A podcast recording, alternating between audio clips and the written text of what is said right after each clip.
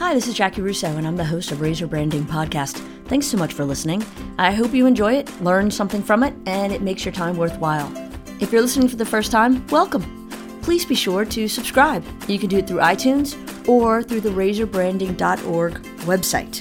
For more information, you can get everything you need to know from that site, as well as info about each episode. You can follow me on Twitter at Jaci Russo, J A C I R U S S O. If you don't like what is being said, change the conversation. Hi, welcome to Razor Branding Podcast. I'm Jaci Russo, and today we are going to talk about embracing the millennial office culture.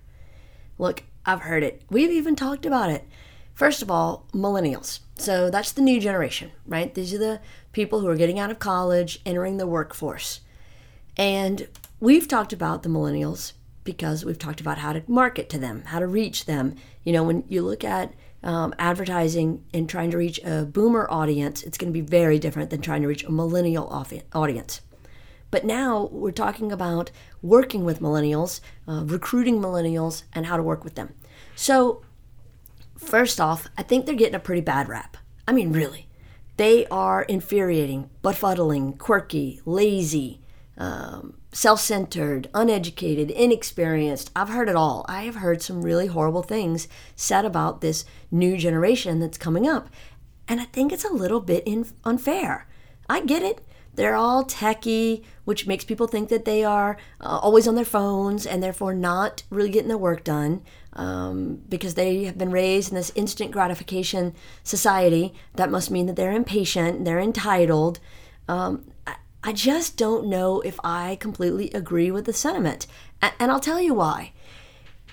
This generation, and this is a whole lot of grouping together. I get that. Not everybody in this group is going to apply, but roll with me, okay? Um, this generation, first of all, has done a couple of things really right. Uh, the first thing I think they've done right is they have made it okay to wear both straps of your backpack. Now, you can laugh. I get it. And you're going to send me some comments that you can't believe that's the first thing I would mention, but I appreciate it so much.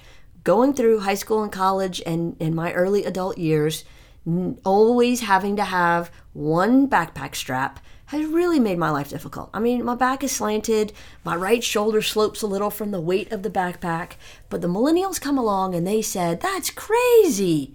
We're to use two straps on our backpack and carry it balanced. So, for that alone, I will always be grateful to the millennial generation because I don't carry a purse. I carry a backpack. That's what I use. And so I'm really appreciating that I can now use the two straps um, and I feel all right about it.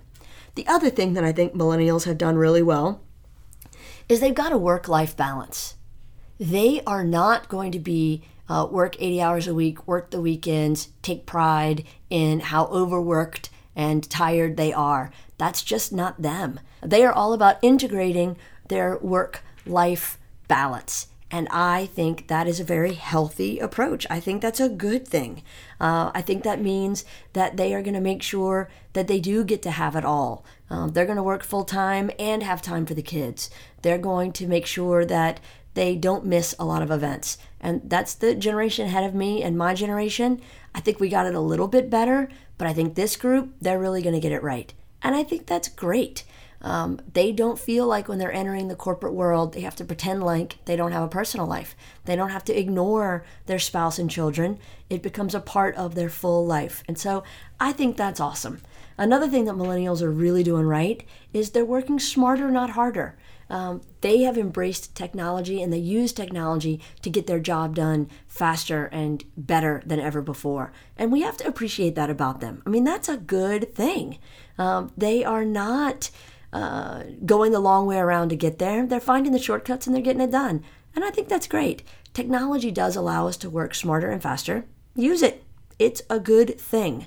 Um, General Electric commissioned this report aimed at younger workers and found that they wanted to move to a faster, simpler culture where individual teams have more autonomy to experiment and make decisions. So basically, they want permission to move faster. They want to be innovators. They want to change the old system. They want to make improvements. And that is a good thing. How can we be upset with that? The other thing the millennials are doing really well is parents. Parents, parents. They are living with their parents longer. Now, I hear the eyes rolling in your head right now through this microphone. I get it. You're thinking that's a symbol of their laziness. That's a symbol of them not being able to grow up and be on their own and get out there. But look, they've gotten hit with some college debt that we never could have imagined. So when I think about what I paid to go to college, finishing with no debt whatsoever, what my husband paid to go to college, finishing with a little bit of debt, but nothing we couldn't kick out in the first couple of years of our marriage, easy. Um, they have not had that advantage. They have gotten hit with some big debt and a shrinking job market. There aren't as many available jobs out there. So they're living in their parents' basement. I don't think that's the worst thing in the world. I think it means maybe they're getting their act together, they're paying off their debt, they're making sure that they've got a good job before they have to start paying their own bills, um, and maybe they're learning more from their parents. Maybe that's a good thing. Now, look, my kids aren't that age yet. I, I have four in high school, so I may feel completely differently if one of them goes away to college and then decides to move back home. We don't have a basement, but moves back into the upstairs. I don't know how I'd feel about that. I want them to establish their own lives and have independence. So we'll have to see how that that works out for everybody, but that could end up being a really great benefit of their generation. Another piece of the millennial puzzle is workplace rules. They do not necessarily approach the workplace uh, office policies the same way people have been there forever. They're moving away from suits, they have a more casual attire. So that's very off putting to people who've put on a coat and tie every day for the past 30 years. But can't they do their job just as well as jeans and a button down? And if they can, what's wrong with it? Maybe they do it even better because they're more comfortable.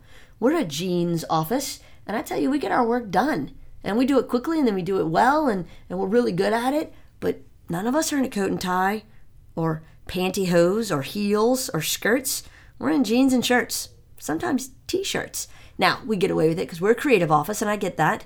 But at the end of the day, maybe the millennials are onto something. Kind of like their both straps on the backpack.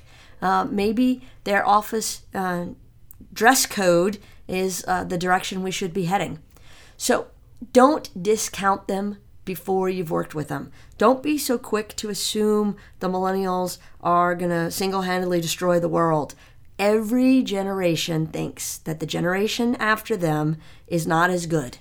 And that's what we're seeing right here. So, my generation wasn't as good as the boomers. The boomers weren't as good as the ones that came before.